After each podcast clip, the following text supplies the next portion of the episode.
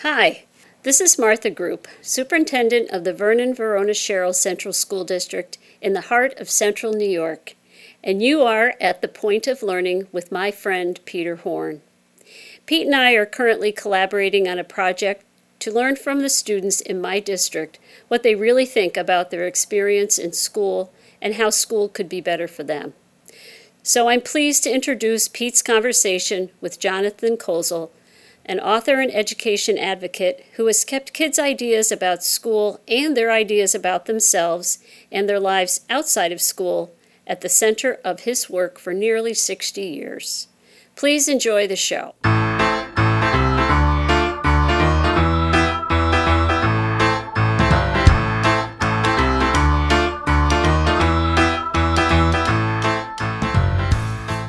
On today's show, Jonathan Kozol on the value of listening to students. I still listen to the children's words whenever I'm in a classroom. Where did I get that tendency? I, it just seemed natural to me. Their language seemed so much more interesting than what I call expert language. An interdistrict integration program with a 57 year record of success that should be a model throughout the U.S. This is a beautiful example of what America could be. And with adequate national backing, including ample federal funding to incentivize more metro areas to do this, we could strike a mighty blow against apartheid education in America. And some aims of education. I'd always want to talk about making education beautiful as well as useful. That there's more to life than corporate utility. There's also elegance and whim and wonderment. Psyched to read Jonathan's latest book, Batter Down the Walls? Well, you can't. Yet. But you can stick around for a sneak preview. Coming right up.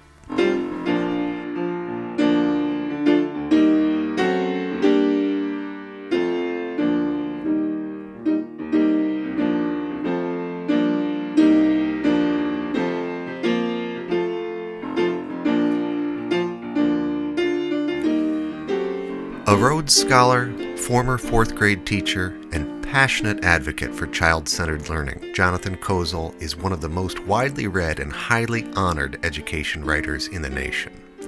His first book, Death at an Early Age, a description of his first year as a teacher, received the National Book Award in 1968. The book that electrified me and many of my peers when I was first considering teaching was Savage Inequalities a finalist for the National Book Critics Circle Award in 1992.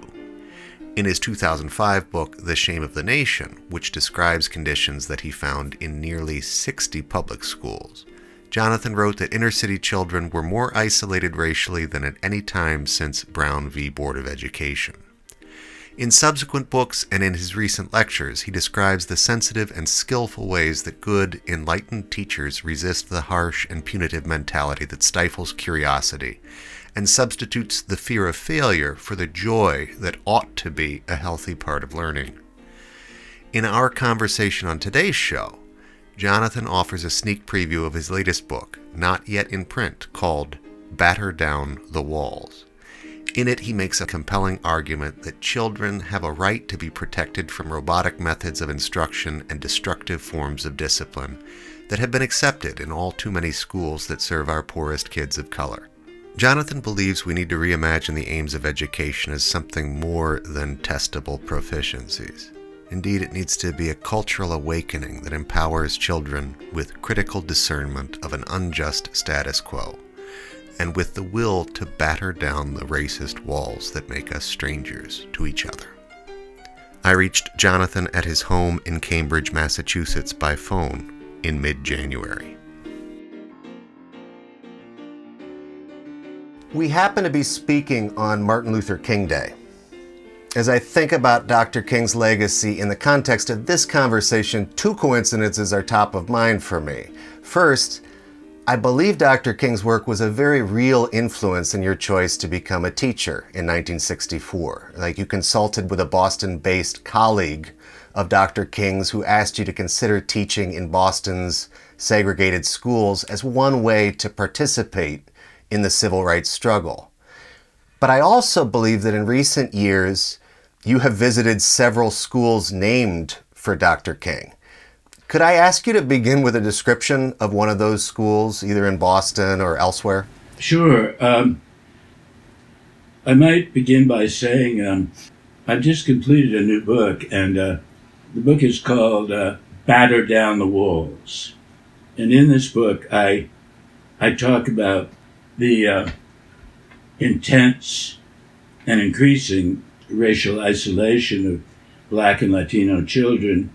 And uh, in passing, at one point, I described a school in Boston that I visited, which is named for Dr. Martin Luther King.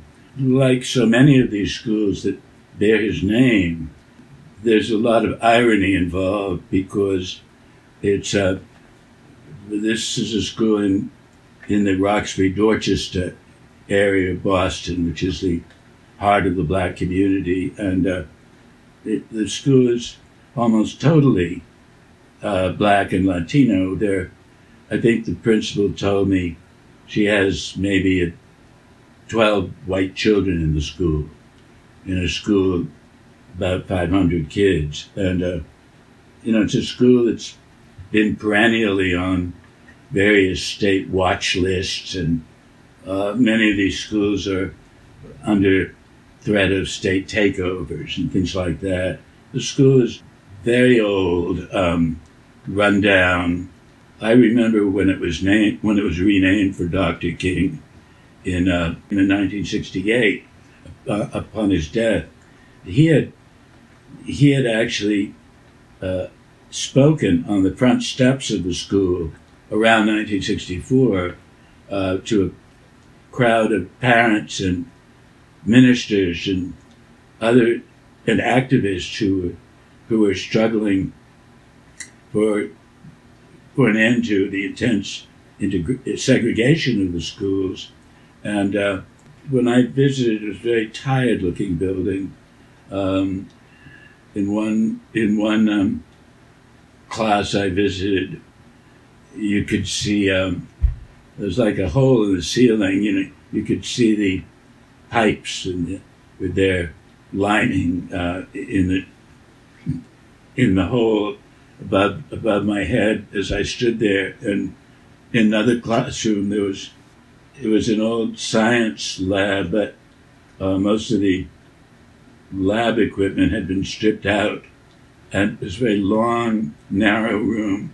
I sat in the back row next to a couple of teenage girls, and uh, they could barely hear the teacher from because the way the room's laid out, and uh, because lab tables take up so much space, and uh, two of the girls sitting next to me were fiddling with their cell phone. I don't I don't blame them because um, couldn't even see what was on the board from from that point. On the website of the school, it said uh, the Martin Luther King Jr. K-8 school uh, is um, something like the fulfillment of the dream. So, you know, that's what I mean by ironies. Wow.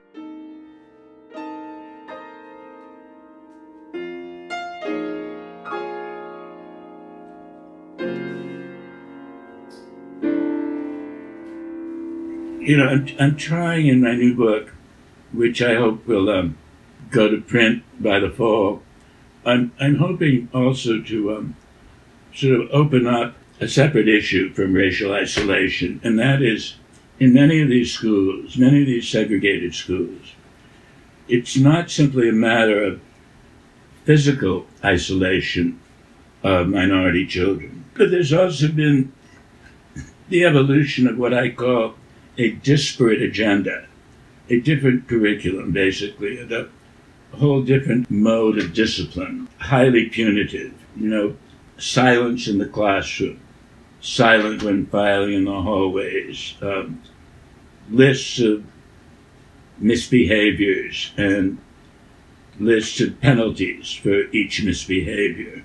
I mean, even really good teachers who hate all this stuff have no choice about enforcing this. It's all test driven. You know, in one of these schools, there was a rule, simply a rule for children, no questions. And curiosity was, was suppressed, of course, and because that might lead the children off track from the, uh, from the lesson that was drilling them for an upcoming exam. It's like the kids are perceived as if they were a different species of humanity uh, from white middle class children in America.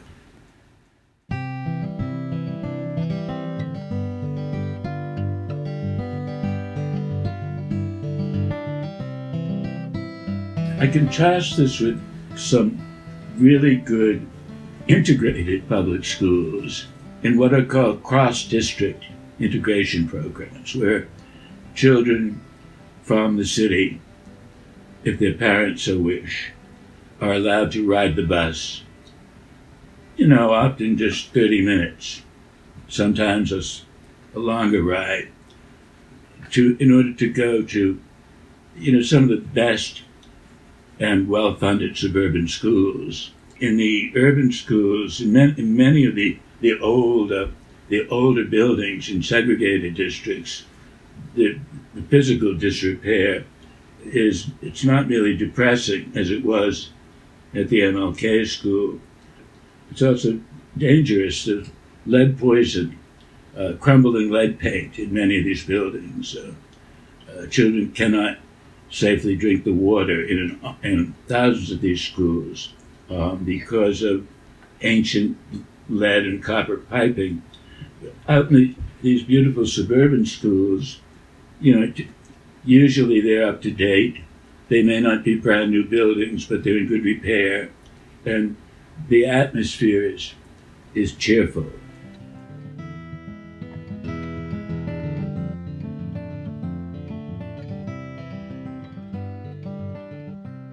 The inner city kids are not seen as if they were uniquely different.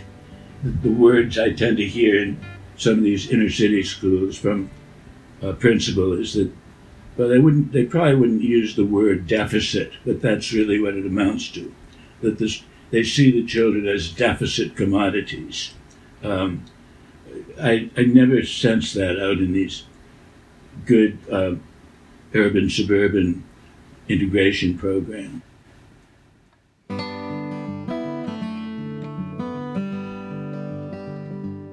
Again, this is an exclusive preview of Jonathan Kozol's next book, Batter Down the Walls, hopefully available as soon as fall 2023.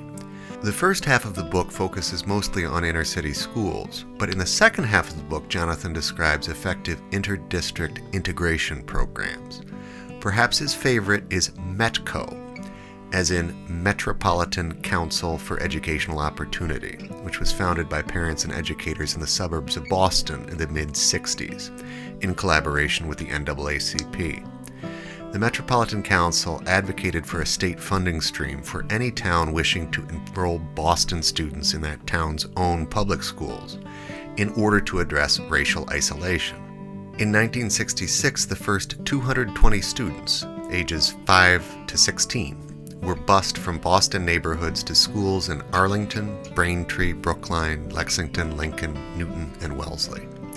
Initial funding came from the United States Department of Education and the Carnegie Corporation. Jonathan himself taught in Metco for two years. And So ultimately, we opened the program up to approximately 32 suburban districts surrounding Boston, and the program is still going strong today involves about 3,000 children. I argue in the book that it ought to be mightily expanded and it ought to be taken as a model for the nation.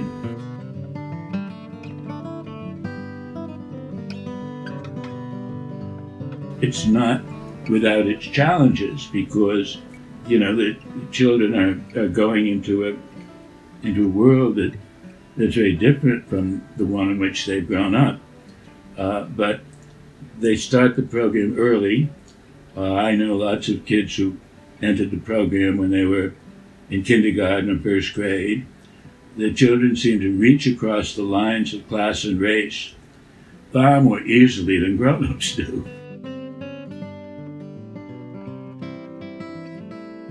They make good friends, and uh, at the same time, these the, in the best of these schools, the ones that are most sensitive, a lot of effort has been made to make certain that the curriculum and the books that are used uh, and the atmosphere in general are respectful of the cultural values that these children bring with them. They don't see them as deficit children.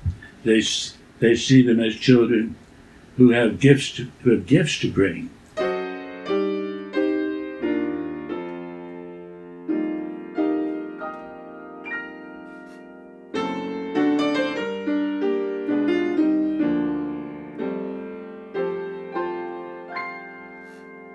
Black children in the program uh, have been academically successful in in ways that one almost never sees in the inner cities. These are kids. I think the, the latest statistic I saw was that 95% of the of the Metco kids graduate from high school in four years. Might be even slightly more than that, and virtually all of them go on to some form of higher education. Jonathan told the story of a Metco alumnus who returned after earning a college degree and no small success as a professional blues and jazz musician. To teach in his old school for three years. I visited his class, an African American man. He was playing Southern blues to a class of little kids who were sitting around him in a circle white, black, Latino, some Asian children, and he was explaining to them how the blues followed the path of black migration northward to Chicago. Just a lovely example of really beautiful multiracial education.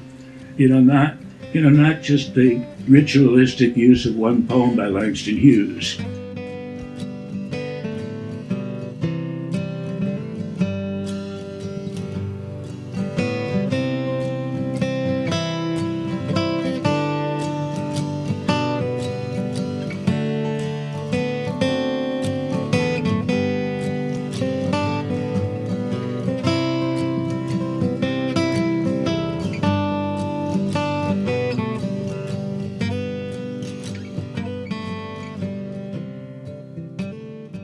I'd raise the question of why our national leaders don't look at a program like this and say, this is a beautiful example of what America could be.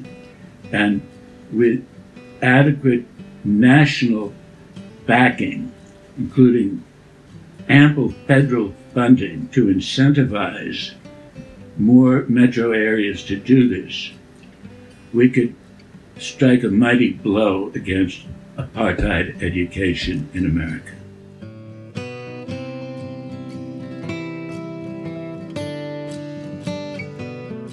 As, as an educator who loves working with kids, what I find most compelling when, when you write about school is the way that you center the lives and voices of the students. You know, so my first exposure to your ideas was your uh, 1991 bestseller Savage Inequalities, where you lay out explicitly that because you realized that the voices of children were so often missing from the national conversation about education, you made it a point throughout your reporting for that book to listen very carefully to students and wherever possible to quote, let their voices and their judgments and their longings find a place within this book and maybe two within the nation's dialogue about their destinies. So I wanted to ask, like, was there a, an aha moment for you when you realized, like, hey, we are systematically missing the voices of these key stakeholders in our school system? Well, I don't think there was any sudden moment like that. I just, um, from the beginning, you know, I began, as I said, teaching in that miserable school in Boston that I described in Death in Early Age. it just right from the beginning, I found the voices of the children, even when they described something awful, it was still um, invigorating language. You know, it's vital language. So, as you know, this is now called student voice. Student voice is the academic term for students' perceptions, especially about school in their own words.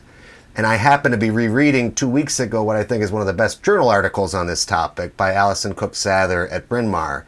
And she credits you and this introduction with igniting the scholarly interest in students' perceptions of school. It would seem that it had not really occurred to researchers before then, as it still regrettably does not occur to many educators to ask students directly what they think about school and how it could be better. I don't even like the phrase um, student voice because, I mean, with all respect for the author you quoted, who I assume must be wonderful because she quoted me.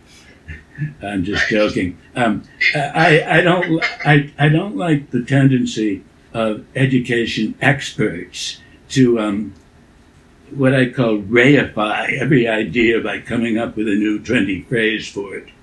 So, you know, student voice, I guess, is the current current word for what I just would call listening to kids and um, and taking pleasure in their often very funny way of, of, of stating things, and sometimes heartbreaking way. I'm thinking of a child, I believe she was at a, um, like in a, an elementary school in the South Bronx.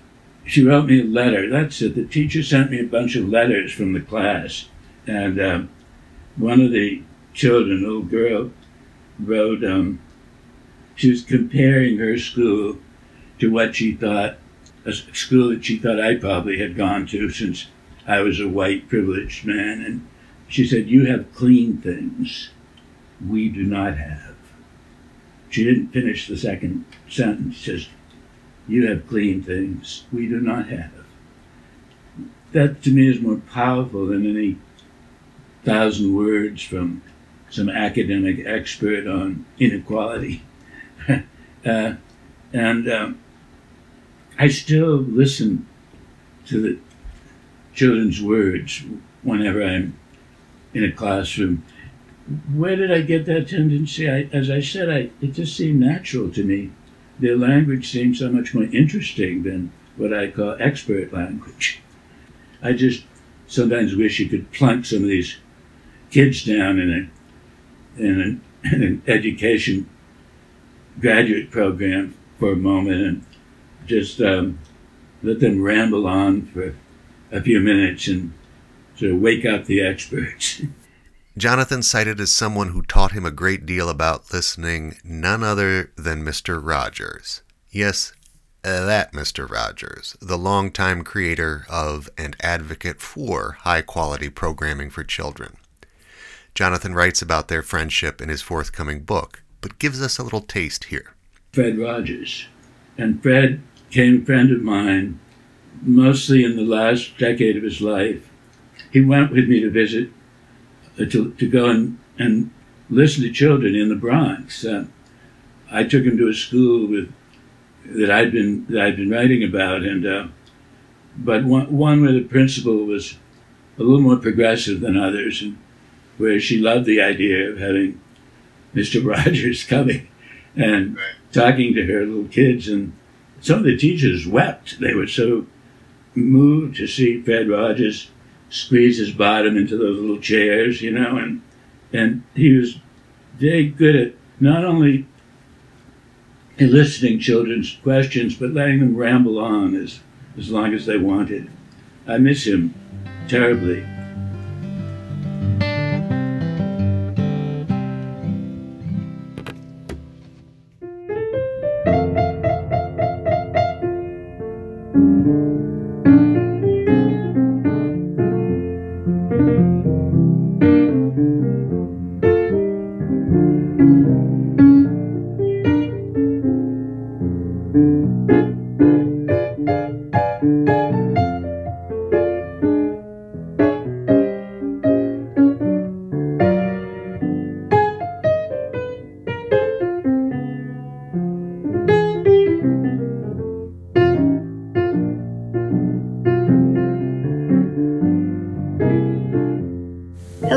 This is Heather Carson Wake, a reading specialist and literacy coach in Buffalo Public Schools, and a proud supporter of Point of Learning podcast. My grandfather sent me a copy of Savage Inequalities 30 years ago after he had heard Jonathan Kozol on PBS speaking about the sad state of the schools he had visited. My grandfather knew I had just begun my career in teaching, and his gift of Kozol's books led to many enlightening conversations between us that I'll always cherish.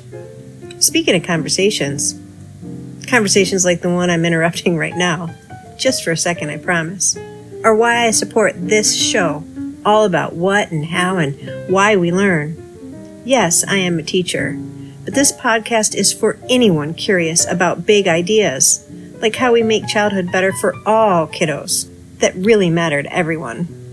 If you're able to kick in a few dollars a month or a one time contribution of any amount, click the link in the show's notes. Thank you, and back to Pete's conversation with John Kozol.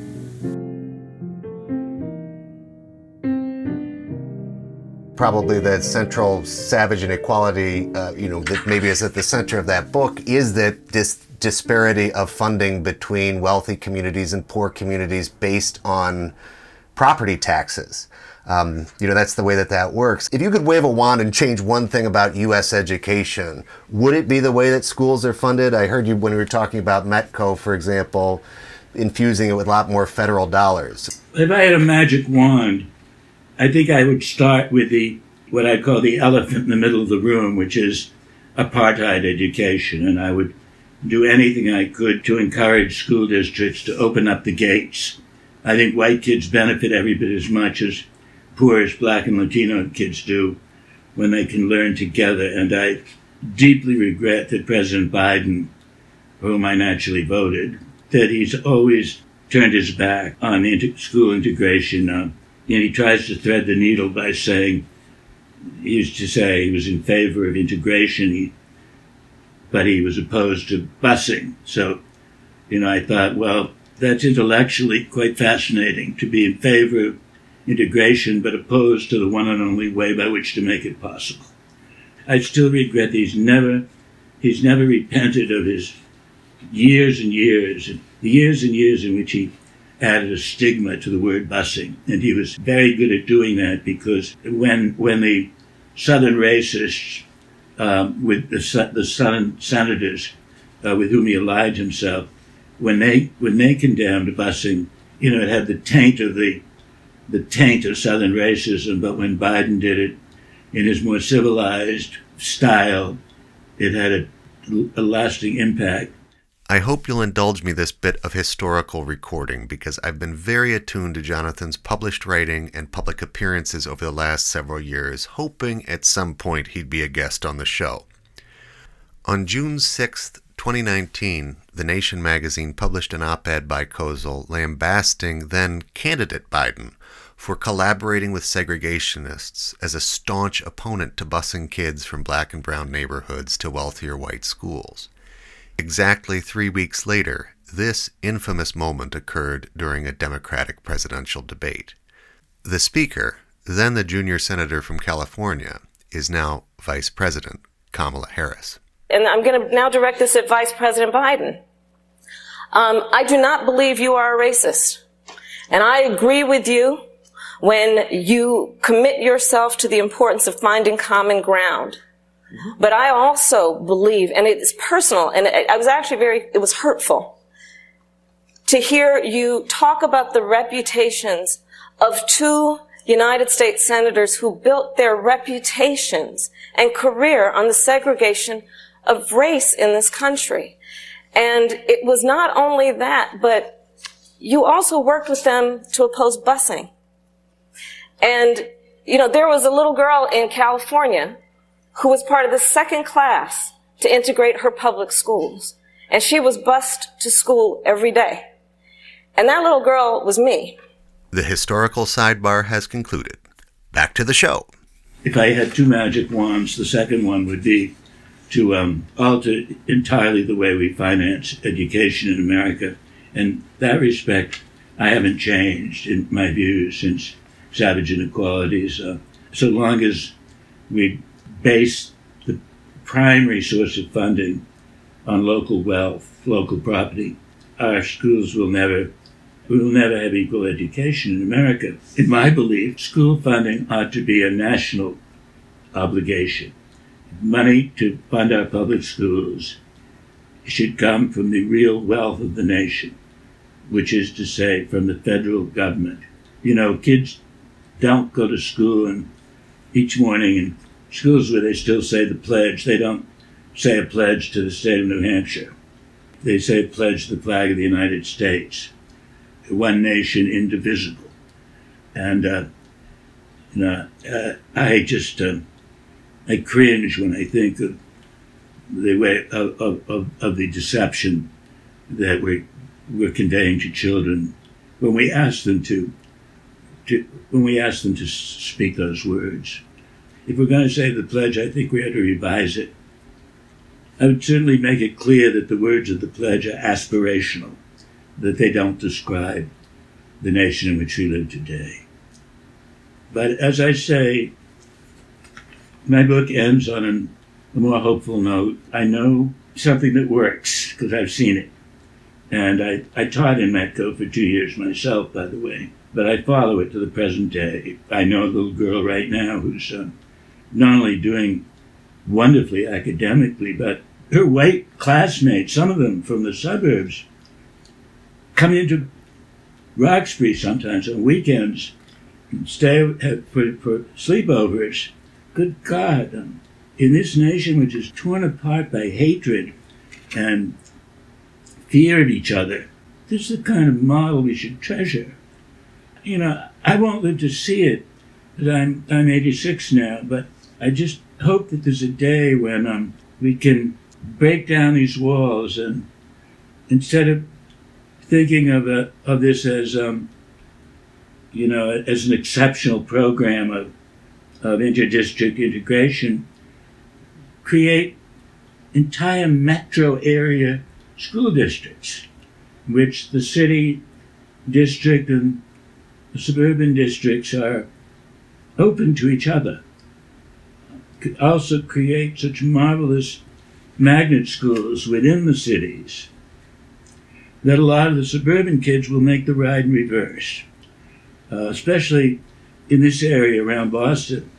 You know, with Boston's in- incredible um, research community, biolabs, and great and world famous hospitals. Also, its rich theatrical life and artistic cultural centers. Um, you know, great art museums and uh, including Black History museums but also, you know, all the treasures of the Renaissance in, in some of the beautiful museums here. You know, we could create incredible magnet schools affiliated with these with these institutions. You know, including internships at the famous Children's Hospital of Boston. You know, I just think the possibility is there, and that's why I end the book on an optimistic note.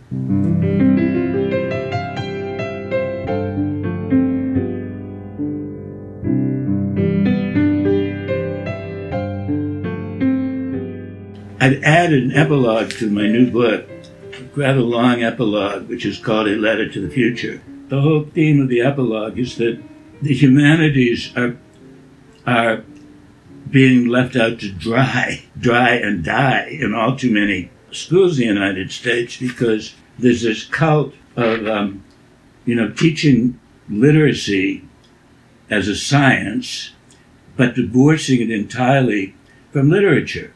I, I quote a teacher in Virginia who um, had a wonderful background in literature and wanted to bring in some some really good novels to her fifth grade kids, that she wasn't allowed to do this because the entire curriculum was built upon tiny little snippets of writing that were called text passages, which were basically practice tests.